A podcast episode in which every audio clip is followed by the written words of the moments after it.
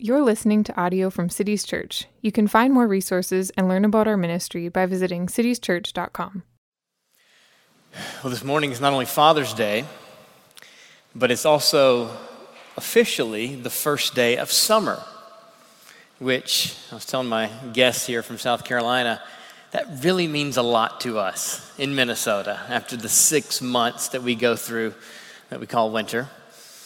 And it's very hopeful to come to this point. It's always sad to get to the state fair and think that summer is gone, it's passing us. But at this point, to say, June 20th, first official day of summer, that's good news. We're hopeful here in Minnesota when we hear that. And we're hopeful when we hear that vaccination rates are climbing and that new cases of COVID-19 are down and that deaths related to COVID-19 are down. We feel a fresh hopefulness as we move into the summer. And it could be all too easy for us as a church in a moment like this, with this great hopefulness, to have a kind of selective amnesia about the last 15 months and just try to put it all behind us quickly and fill up our schedules again with formerly suspended activities and events as they come back with a fury. But for many of us, these last 15 months have been the strangest of our lifetime. In the rest of our lives, we will talk about 2020, and we'll know what is meant or communicated by that. Too much to communicate in a single sentence. It's easy now to not look back much, or to look back and just say, that was so bizarre 15 months ago, April and March of 2020. And forget how frightening some of those moments were, and all of the lack of detail, all the uncertainty. These have not been easy times that we have just lived through.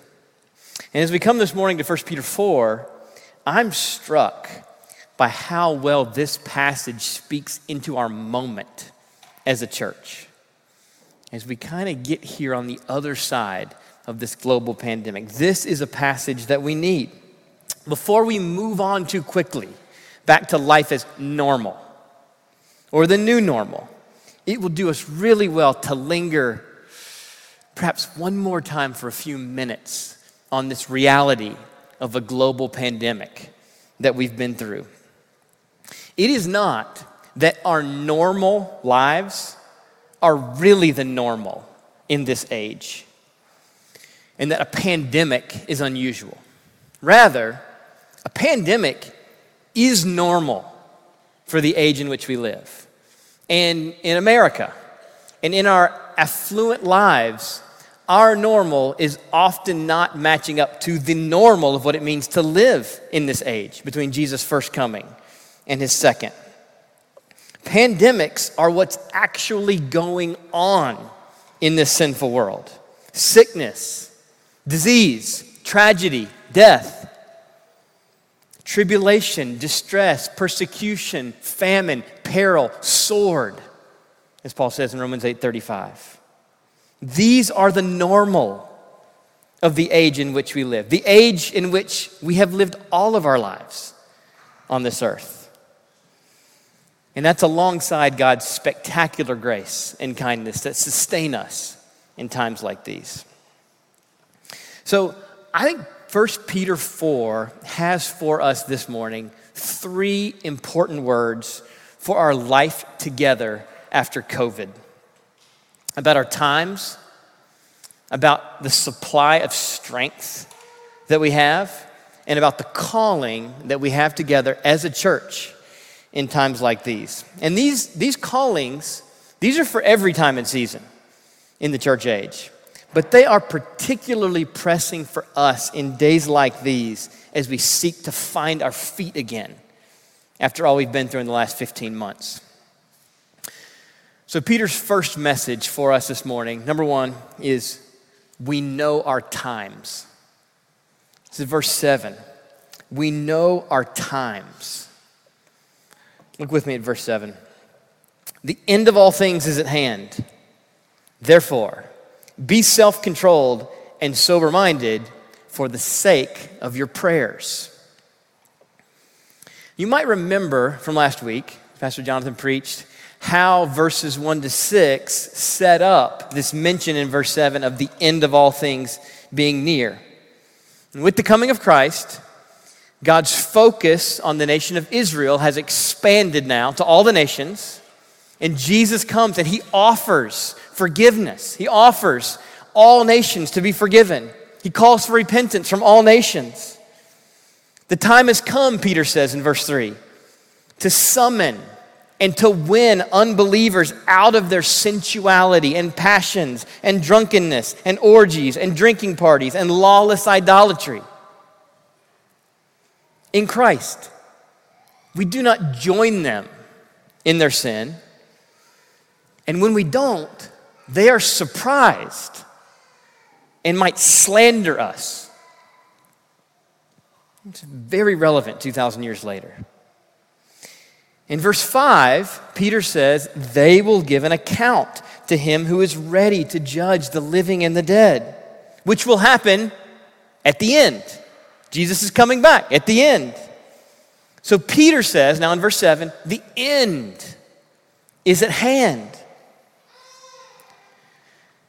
But what does that mean, Peter? The end is at hand. Here we are, almost 2,000 years later, after he said, the end is at hand.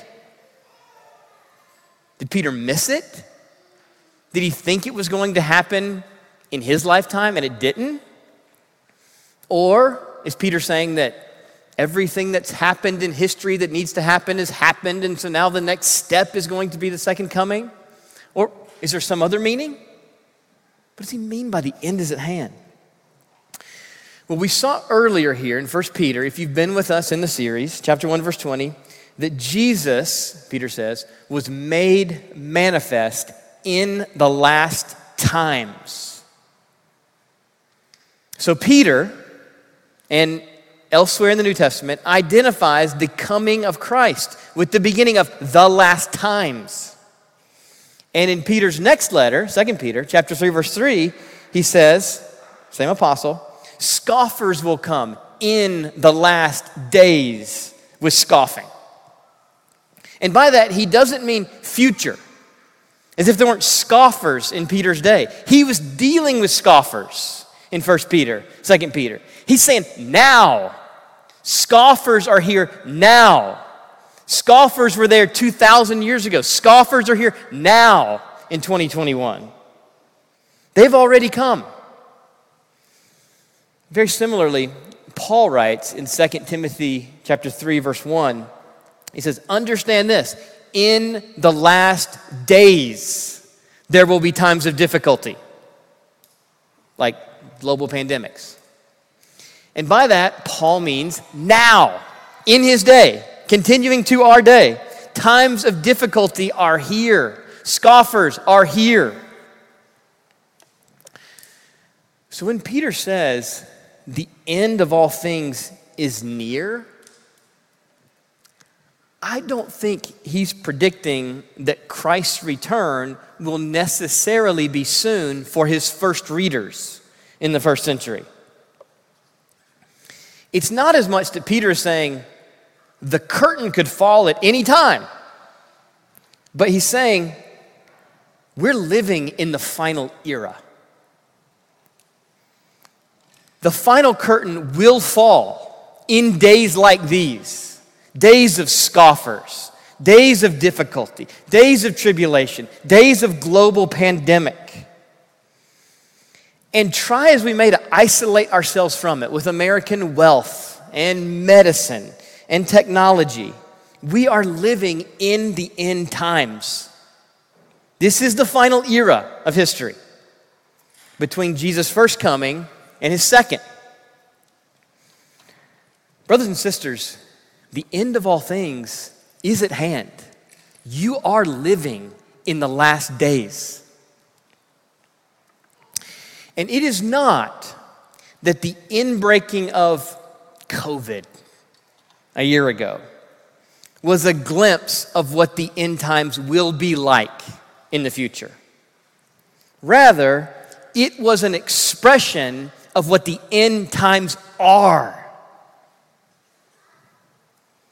However much COVID goes away and we go back to normal, it has been a glimpse, a revelation of the times in which we live. Times of difficulty, presence of scoffers. We're in that final season of history, and so Peter says we must stay on our guard. That's where he goes next, that we stay on our guard, that we not forget the message of a global pandemic and all its effects as we move on. So Peter says, be self-controlled and sober-minded. Very similar words here, self-controlled, sober-minded. It's essentially saying the same thing twice. And this is the second time in his letter that he's charging his readers and the church to be sober-minded. Another way to say that is keep your head. It's really important for Christians in times of difficulty. Keep your head. We really needed that in the last 15 months, did we not? Keep your head, come on. A major difficulty in trying times is keeping our heads, not overreacting to our circumstances, keeping our feet rooted in truth, not responding to the world by being lulled into a spiritual coma, on the one hand, and on the other hand, it doesn't mean a hyper state of vigilance so as to never be able to rest as a Christian and see terror around every corner. You remember Jesus' parable of the 10 virgins in Matthew chapter 25? It's not that 5 of them slept and the other 5 didn't sleep. They all slept. But 5 were ready as they slept, and 5 were not ready as they slept. Matthew 25, verse 5. As the bridegroom was delayed, they all became drowsy and slept. They were human. They had their patterns of life. They needed to rest. The difference is those who were foolish had no oil with them. They weren't ready when the bridegroom came, while the wise took flasks of oil with their lamps. And so Jesus' point at the end of the parable, verse 13 in Matthew 25, watch therefore, for you know neither the day nor the hour, which sounds like 1 Peter 4. It's not that we don't sleep as Christians, or feast, or marry, or have children, or play baseball. But we sleep ready. We feast ready.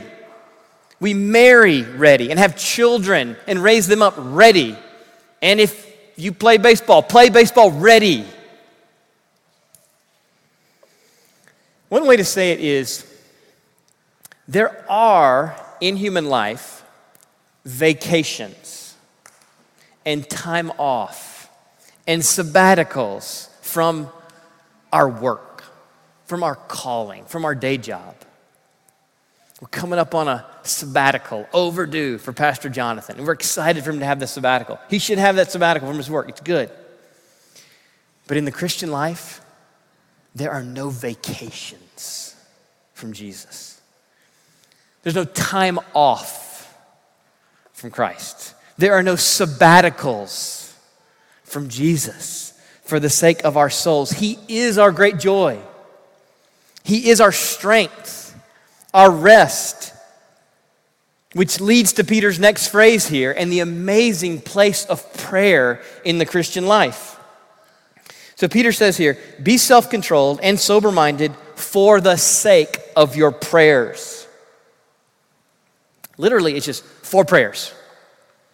In other words, keep your head for prayers.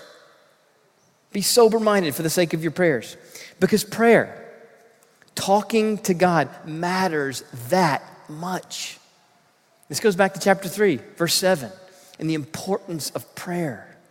That a husband would be motivated to treat his wife properly so that his prayers would not be hindered. Same thought here, the importance of prayer.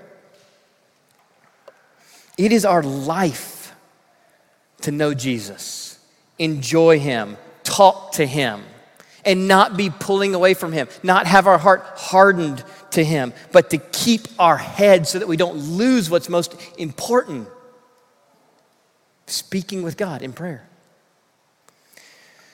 Brothers and sisters, we should stand in awe of how much our prayers matter, both to our own soul and in the world, in the way God chooses to run this world. Prayer matters for the life and health of our own souls. And it is amazing the role that prayer plays in the most modest Christian in how God runs history. He tells us to pray. He listens to prayers. He answers prayers. And so in difficult days, we want to keep our heads so that we pray how we should, as we partner with God in this way and how he chooses to run the world. So keep your head in hard days. That's number one. Peter says, know your times. We know our times. Let's remember our times as we move on from the pandemic. Remember our times. Number two then, we know our supply. This is verses 10 and 11. Jump down to 10 and 11. As each has received a gift, so notice there, each. Nobody gets left out there. Each has abilities given, cultivated to serve and bless the church. As each has received a gift, use it to serve one another as good stewards of God's varied grace. Whoever speaks, as one who speaks oracles of God. Whoever serves, as one who serves by the strength that God supplies, in order that in everything God may be glorified through Jesus Christ. Now, verse 11 holds a very significant place for me personally. As many of you know, our church was planted in 2015 from Bethlehem Baptist Church, our mother church. Kenny prayed for Bethlehem just a few minutes ago. I was a member at Bethlehem for 12 years, and I remember while at Bethlehem praying verse 11 over and over and over again. It was in our DNA. We prayed again and again. Let him who serves, serve in the strength that God supplies, that in everything he might be glorified. We wanted Jesus to be glorified in our lives. How do you glorify God in your life? Well, one significant way is pray. Ask for the strength so that as he provides the strength and you act in that strength, he gets the glory as the giver of that strength. This would be a really good thing to be part of the DNA of our church as well. Before helping out on a Sunday morning, before hosting a community group, before doing some activity on the street, before anytime you need strength and you want to glorify God in what you're doing, to pray and ask, God, would you supply the strength? And then seek to act in that strength as he supplies it. This is an amazing dynamic in the Christian life. This is not a peripheral thing. This is at the heart of what it means to live as a Christian day in and day out, moment by moment, that we live, we serve in the strength of another. This is not a natural way of thinking. Not in our own strength, not to our own credit, but serving, doing, acting, willing, and doing so in another's strength, and not just any other strength, but in God's strength. That God would be at work in our working. But how does that happen? How is it that God supplies us with strength for what he's called us to do? Well, you might say, there's a natural, visible way that God does that. Psalm 104, verse 14.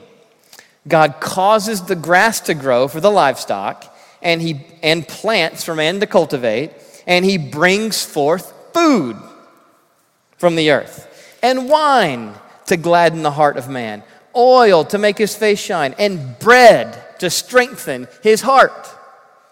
So as we eat in very normal, natural, visible ways. We are strengthened, and there's a way in which we say that strength comes from God. Psalm 127, verse 6 says that God gives to his beloved sleep. There's a way in which God provides sleep. We receive it as a good gift from him. There's very natural, visible ways that God provides strength. I don't think that's what Peter's talking about. That's true. Those are true things. Go to the Psalms for the truth. I don't think that's what Peter's talking about in 1 Peter chapter 4.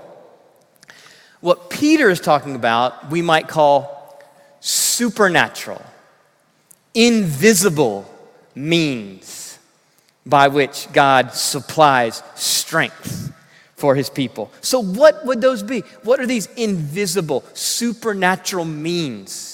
You need to know this. This is the Christian life. Well, one is that God speaks.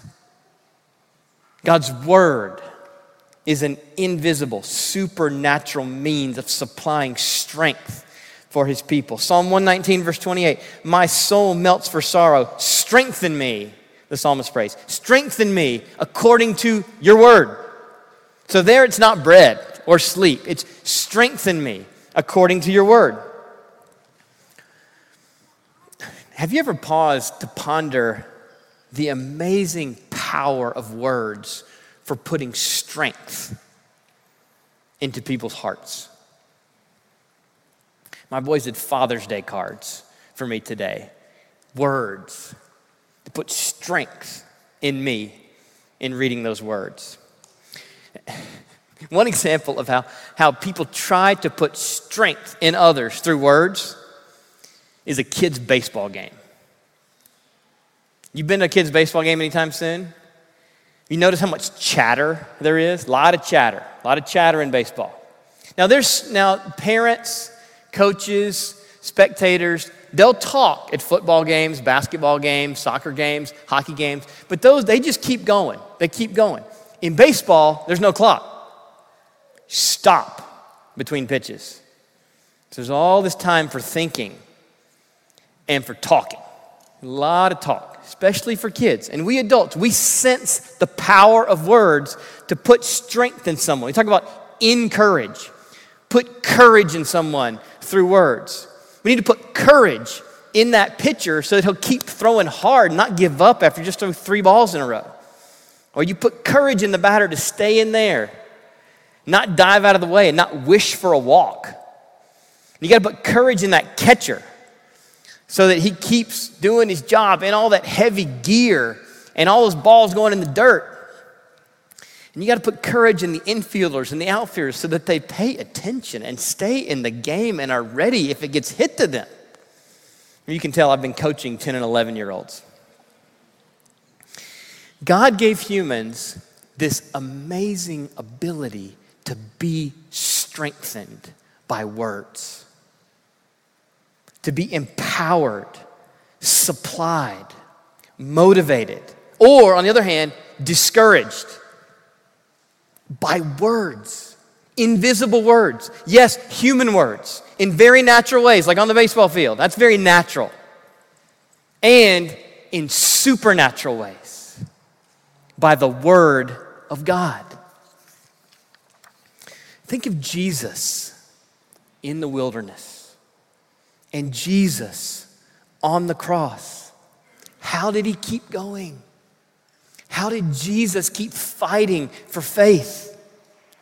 What was Jesus' supply of strength after 40 days of fasting, facing Satan face to face in the wilderness?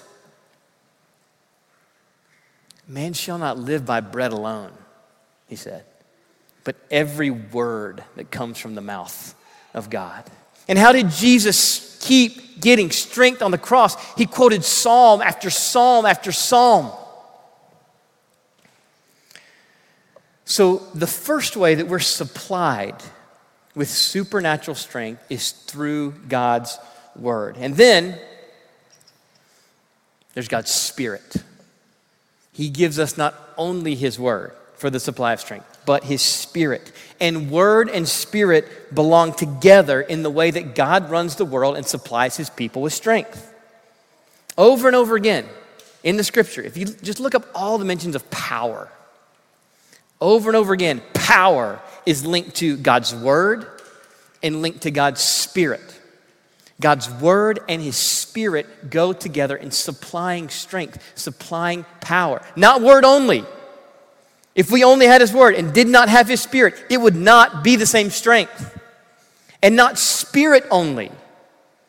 As much as some of us may love to lean into the mystery and enigma of the Holy Spirit, it's Word and Spirit. It's Spirit and Word coming together powerfully. The Spirit taking the Word and using it to give strength to our souls.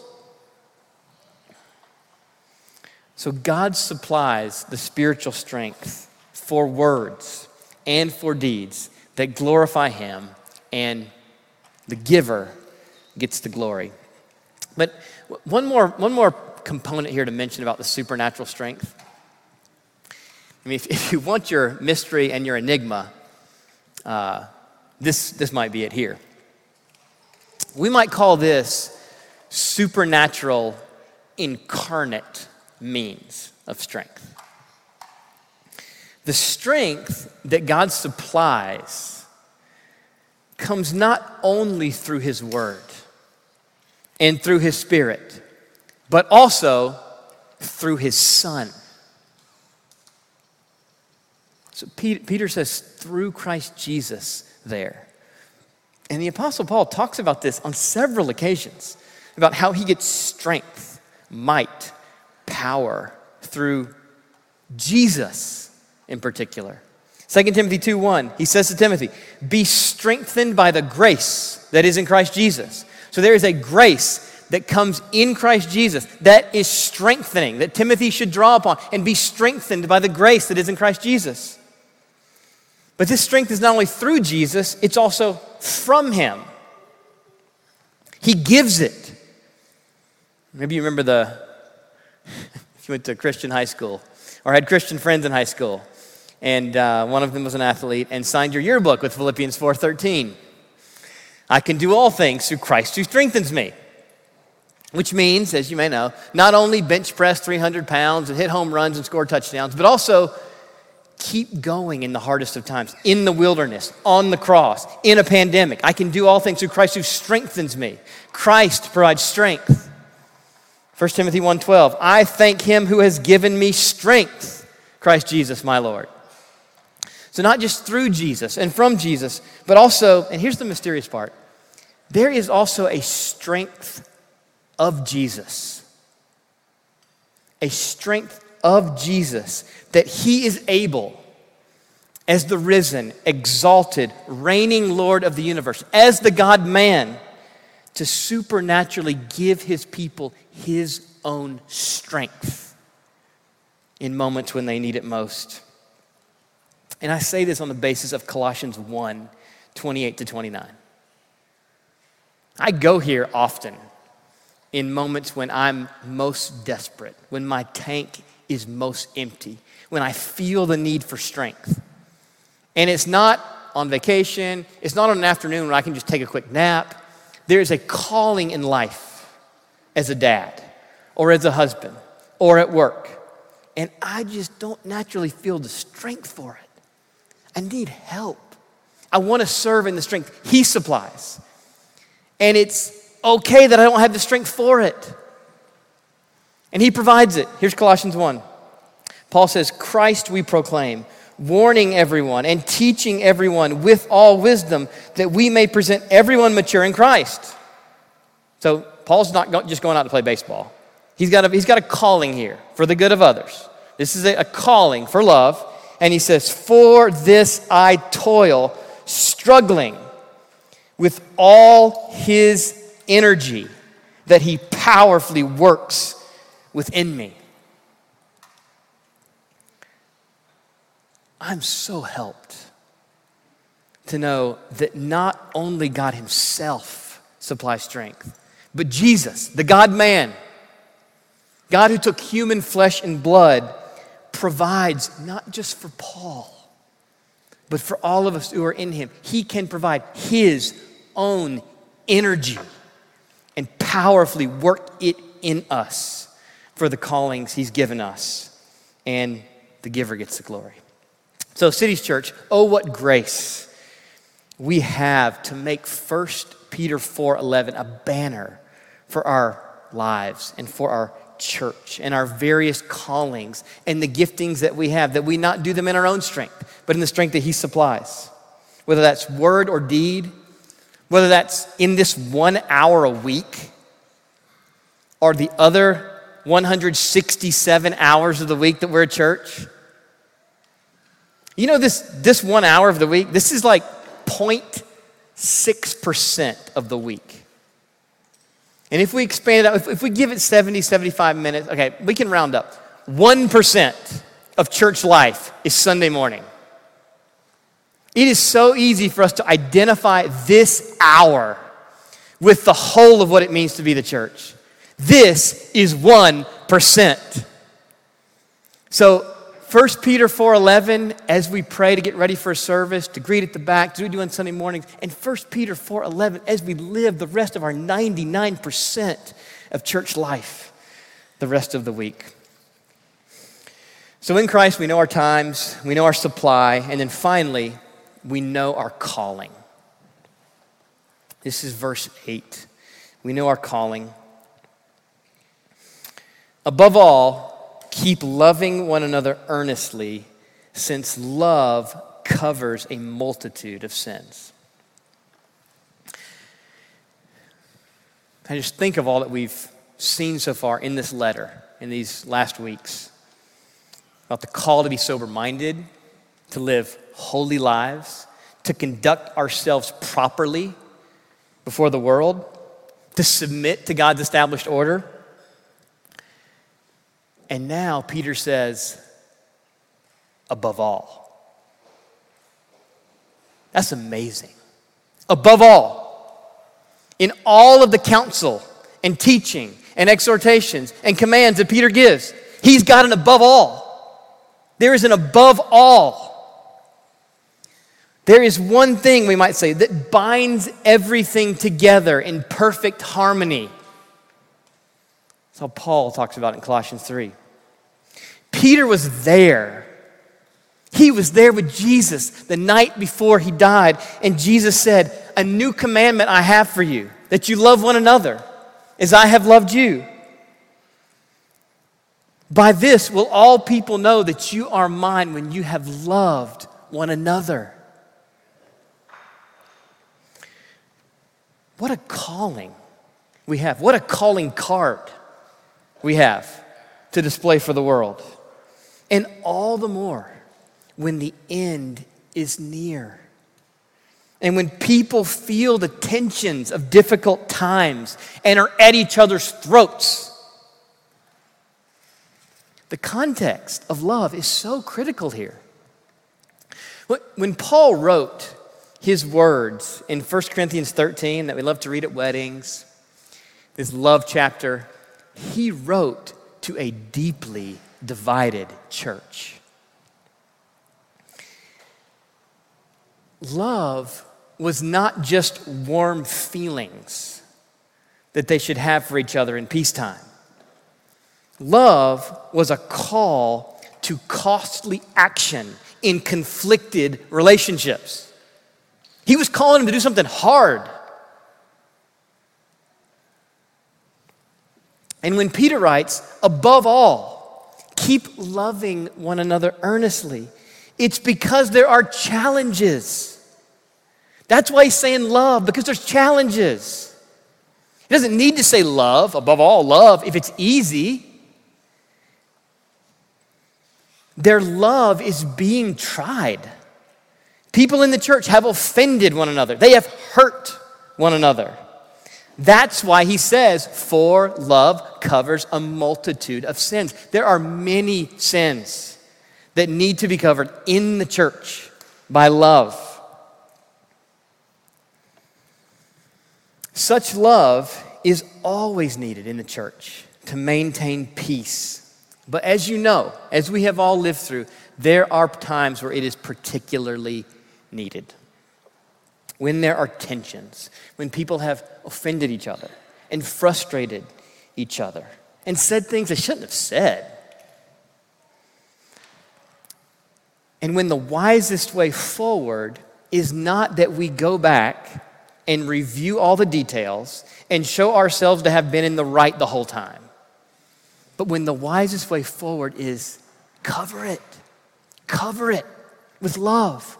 Have enough love to cushion the offense, the frustration, the misstatement. God has been very kind to our church in the last year, and how he has spared us any major conflict, division, any blow-ups. But as we move forward in life together after COVID, we do so in a world that is conflicted, divided, suspicious, vengeful, is all around us.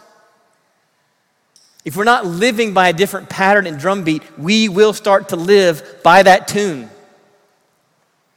And so Peter's word comes to us this morning. I think it's fit. It's meeting us this morning. Above all, keep loving one another earnestly. You have done well. You have loved one another earnestly. Keep doing it now in life together after COVID. So we come to the table now together. And as we do so, we finish with verse 9. Verse 9 is a particular application of this big, above all, call in verse 8 to love one another. Verse 9, show hospitality to one another without grumbling, which I take as a word to community group leaders, life group hosts, and all of us in this new season ahead. With the summer before us, there's fresh opportunities for maskless, socially proximate interaction here and in our homes. We have opportunities to love tangibly through greeting one another. Hospitality is relevant here as well as in our homes. Don't identify hospitality only with opening your home, though that's a manifestation of it. A lot of times, it can be easy for some kids. I have a daughter who goes up to kids on the playground and says, "Hi, I'm Gloria, you want to be friends?"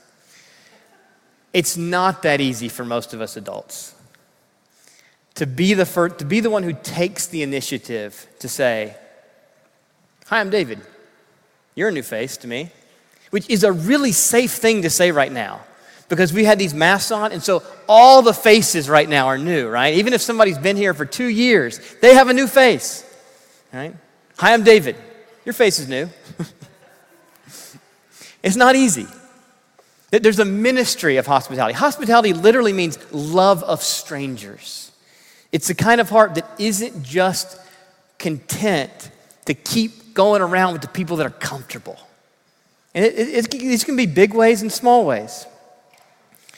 And one manifestation, of course, of love for strangers is inviting strangers, neighbors, fellow Christians we don't know well, into our homes. And the reason that Peter says this, to do this without grumbling, is because that's a real temptation. We should acknowledge that those who open their homes often grow tired of the service. And Peter says, don't just keep doing it. He wants us to do it in a certain way. He wants us to do it without grumbling. He wants us to do it gladly. He wants us to do it with joy. So as we come to the table here this morning, we come as strangers. The table is the kind of place where people gather as strangers and leave as friends. We meet at the table in our homes, and we meet here at this table week in and week out as we share in the body and blood of Christ. This is where strangers become brothers. And that's our prayer now as a church for our life together after COVID, that strangers would become brothers. That those who have been strange to Christ and to the church would become brothers through our witness. God, would you do it in this new season? Would strangers become brothers in Christ?